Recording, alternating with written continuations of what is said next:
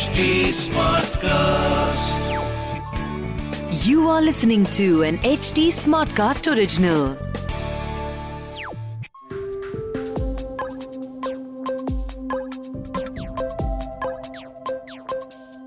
मुझे काफ़ी खुशी होती है जब मैं देखता हूँ कि आप लोगों के क्वेश्चंस आते हैं टॉपिक रिक्वेस्ट आती हैं और इस एपिसोड में मैं ऐसे ही एक टॉपिक को ले रहा हूँ मेरे पास एक रिक्वेस्ट आई थी काफ़ी टाइम पहले, जहाँ पे एक लिसनर ने बोला कि मुझे टोकोनॉमिक्स के बारे में ज़्यादा जानना है।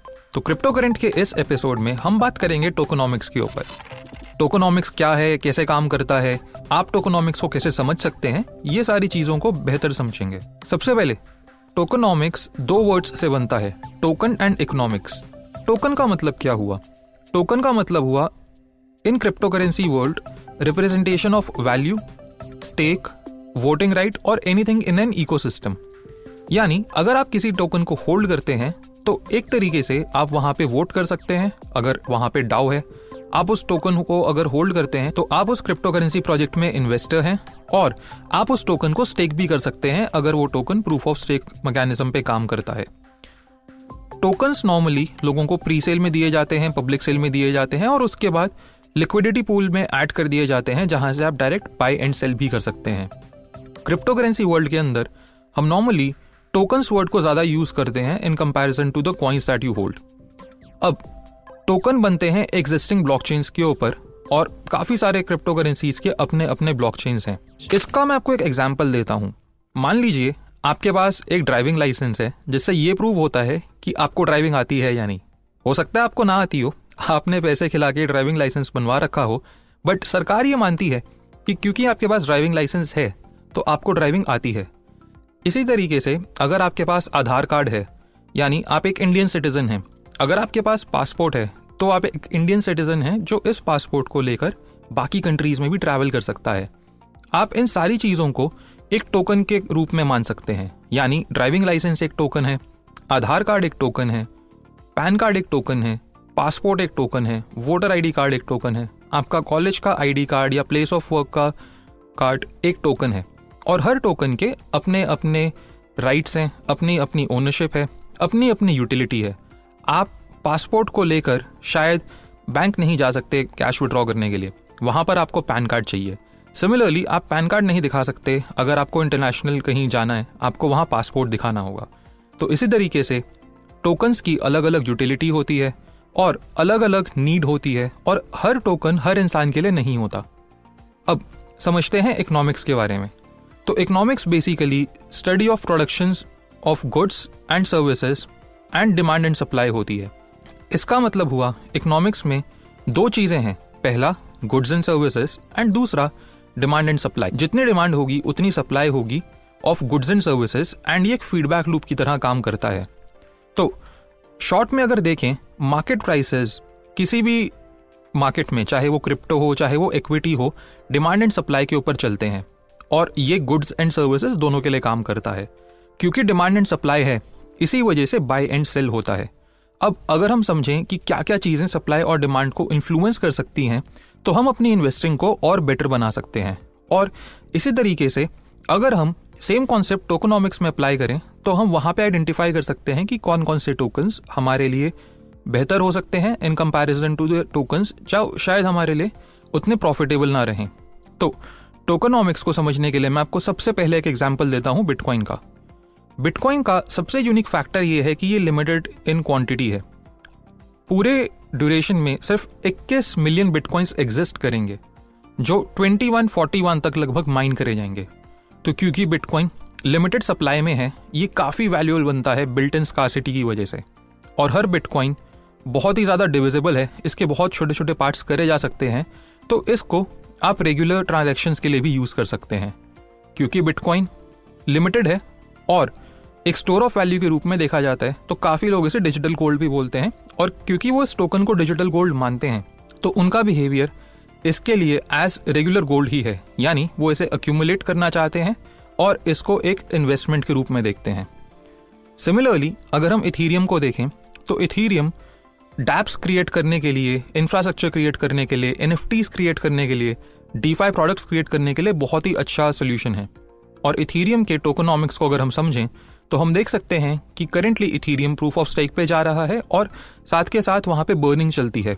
इसका मतलब क्या हुआ? इसका मतलब हुआ कि इथीरियम की टीम चाहती है कि नंबर ऑफ़ इथीरियम जो एग्जिस्ट करते हैं, वो कम होते जाएँ। मैं आपको ये थोड़ा डिटेल में समझाऊँगा बट अभी के लिए आप ऐसे सोचिए कि वर्ल्ड में दस लाख डायमंड्स हैं जिसमें से करीब एक लाख डायमंड्स टूट चुके या गुम हो चुके। तो ऑटोमेटिकली बचे हुए नौ लाख डायमंड बहुत ही ज़्यादा वैल्यूएबल होंगे। सेम चीज़ बिटकॉइन और इथीरियम के साथ है, क्योंकि काफ़ी सारे बिटकॉइंस लॉस्ट हो चुके, गुम चुके या लोग अपने पासवर्ड्स भूल चुके। एंड सिमिलरली इथीरियम काफ़ी ज़्यादा बर्न करा जाता है।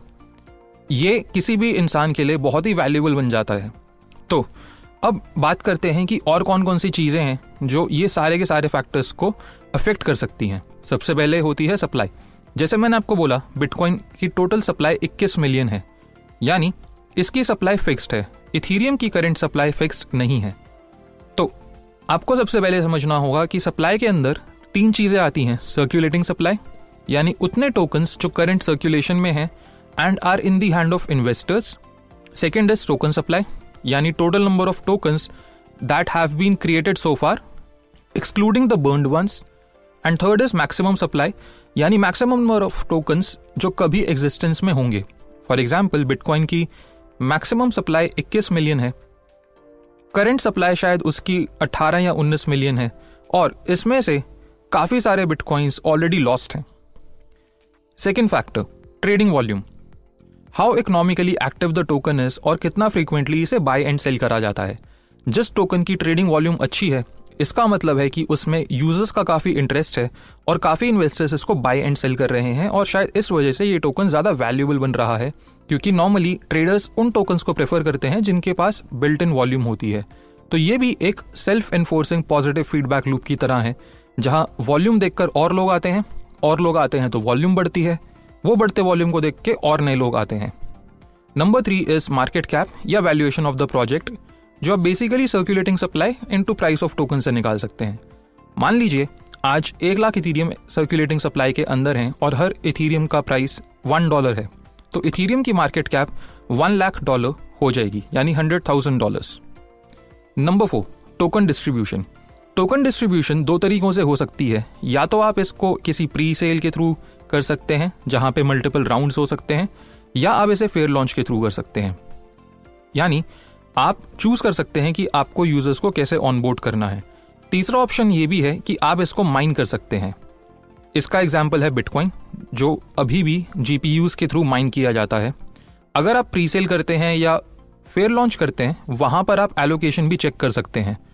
आप देख सकते हैं प्री सेल में अगर आप पाँच परसेंट टोकन्स को रिलीज़ करना चाहते हैं फेयर लॉन्च में आप इनिशियली कितने परसेंट टोकन्स को निकालना चाहते हैं, ये सारी चीज़ों को आप सेट कर सकते हैं। अगर टोकन्स को माइन करा जा रहा है तो इनिशियल लेवल पे पूरी की पूरी एलोकेशन सेट की जा सकती है एंड ये नॉर्मली रिवर्सेबल नहीं होती। For example number of Bitcoin बढ़ नहीं सकते और कम नहीं हो सकते, जो टोटल माइन होंगे वो 21 मिलियन ही होंगे। सिक्स पॉइंट इज़ क्या टोकन इन्फ्लेशनरी है या डिफ्लेशनरी है? इसका मतलब ये हुआ कि अगर वो इन्फ्लेशनरी है तो इस टोकन की सर्कुलेटिंग सप्लाई बढ़ती रहेगी और इस वजह से इसका प्राइस हो सकता है कम ज़्यादा होता रहे। और अगर वो डिफ्लेशनरी है तो इसका मतलब हुआ कि इस टोकन की सर्कुलेटिंग सप्लाई कम होती रहेगी और हो सकता है कि इस वजह से प्राइस बढ़ जाए। फॉर एग्ज़ाम्पल हमारे पास वर्ल्ड में जितनी भी फियाट करेंसीज हैं, वो इन्फ्लेशनरी इन नेचर होती हैं। यानी न्यू मनी इज़ प्रिंटेड और इस तरीके से उनकी सर्कुलेटिंग सप्लाई बढ़ती है। क्योंकि सर्कुलेटिंग सप्लाई बढ़ती है, इस वजह से इन्फ्लेशन आती है। और इन्फ्लेशन के आने की वजह से हर करेंसी की बाइंग पावर कम हो जाती है। मैं आपको एग्ज़ाम्पल देता हूँ। मान लीजिए, दस साल पहले आप सौ रुपए में दस समोसे खरीद सकते थे तो शायद आज आप सौ रुपए में पाँच ही समोसे खरीद पाएँगे। इसका मतलब यह हुआ कि समोसे का प्राइस भी बढ़ गया और आपकी बाइंग पावर भी रिड्यूस हो चुकी। सिमिलरली इन्फ्लेशनरी और डिफ्लेशनरी टोकन्स काम करते हैं। आखिरी पॉइंट यूसेज टोकन का यूज़ क्या है। जैसे मैंने आपको शुरू में भी बताया था कि बिटकॉइन को लोग स्टोर ऑफ़ वैल्यू की तरीके से देखते हैं। इथीरियम को लोग एक platform for creating other crypto currency products के रूप में देखते हैं। तो हर टोकन का एक अपना यूटिलिटी होता है। अगर हम बीएनबी टोकन को देखते हैं या कुकॉइन टोकन को देखते हैं तो ये टोकन रिप्रेजेंट करते हैं उन एक्सचेंजेस को। अगर हम PancakeSwap Uniswap SushiSwap जैसे टोकन्स को देखते हैं तो ये टोकन रिप्रेजेंट करते हैं decentralize exchanges Aave and Curve represent करते हैं लेंडिंग एंड बोरिंग प्लेटफॉर्म्स तो इसकी भी यूटिलिटी डिफरेंट हो गई। अब आप सोचेंगे कि यार इतने सारे फैक्टर्स को मैं कैसे स्टडी कर सकता हूँ, मैं कैसे बेहतर समझ सकता हूँ, और वो भी इतने अलग अलग टाइप ऑफ़ क्रिप्टो करेंसीज के लिए। तो इसके लिए मैं आपको कुछ रिसोर्सेस बता रहा हूँ। सबसे पहले आप जा सकते हैं कॉइन मार्केट कैप पे। वहाँ पे हर टोकन की काइंड ऑफ़ एक मिनी विकीपीडिया बनी हुई है, जहाँ पर आप सारे के सारे ये इन्फॉर्मेशन को रिव्यू कर सकते हैं। सारे इंपॉर्टेंट लिंक्स होते हैं। तो वहाँ उन लिंक्स में आपको जाके इन टोकन्स का व्हाइट पेपर पढ़ना है और उसमें स्पेसिफिकली टोकोनॉमिक्स को समझना है। CoinGecko is another resource that you can use ये भी कॉइन मार्केट कैप की तरह ही है। इसमें काफ़ी इन्फॉर्मेशन हर टोकन के बारे में अवेलेबल है with all the important links blockchain explorer is another resource that you can use और ये सारी चीज़ों को यूज़ करते करते आप अलग अलग टोकन्स को रिव्यू कर सकते हैं एंड कैटेगराइज कर सकते हैं। तो अभी तक टोकनॉमिक्स के बारे में मैंने आपसे जितनी चीज़ें शेयर करी मैं ये उम्मीद करता हूँ कि आप इसको बेटर समझ पाएँगे और अब आने वाले सारे प्रोजेक्ट्स को रिव्यू कर पाएँगे। Just to give you quick recap of the seven points जो मैंने टोकोनॉमिक्स के अंदर बोले, सबसे पहले मैंने बात करी थी सप्लाई की देन ट्रेडिंग वॉल्यूम की देन मार्केट कैप की देन टोकन डिस्ट्रीब्यूशन फिर एलोकेशन नेक्स्ट वॉज़ इन्फ्लेशनरी और deflationary token and finally usage की। ये सात फैक्टर्स को आप रिव्यू करिए और शेयर करिए अपने दोस्तों के साथ जो क्रिप्टो करेंसी में इन्वेस्टर्स हैं एंड इंश्योर करिए कि भटकने मत दें आप अपने दोस्त को this was an H T Smartcast original smart Smartcast.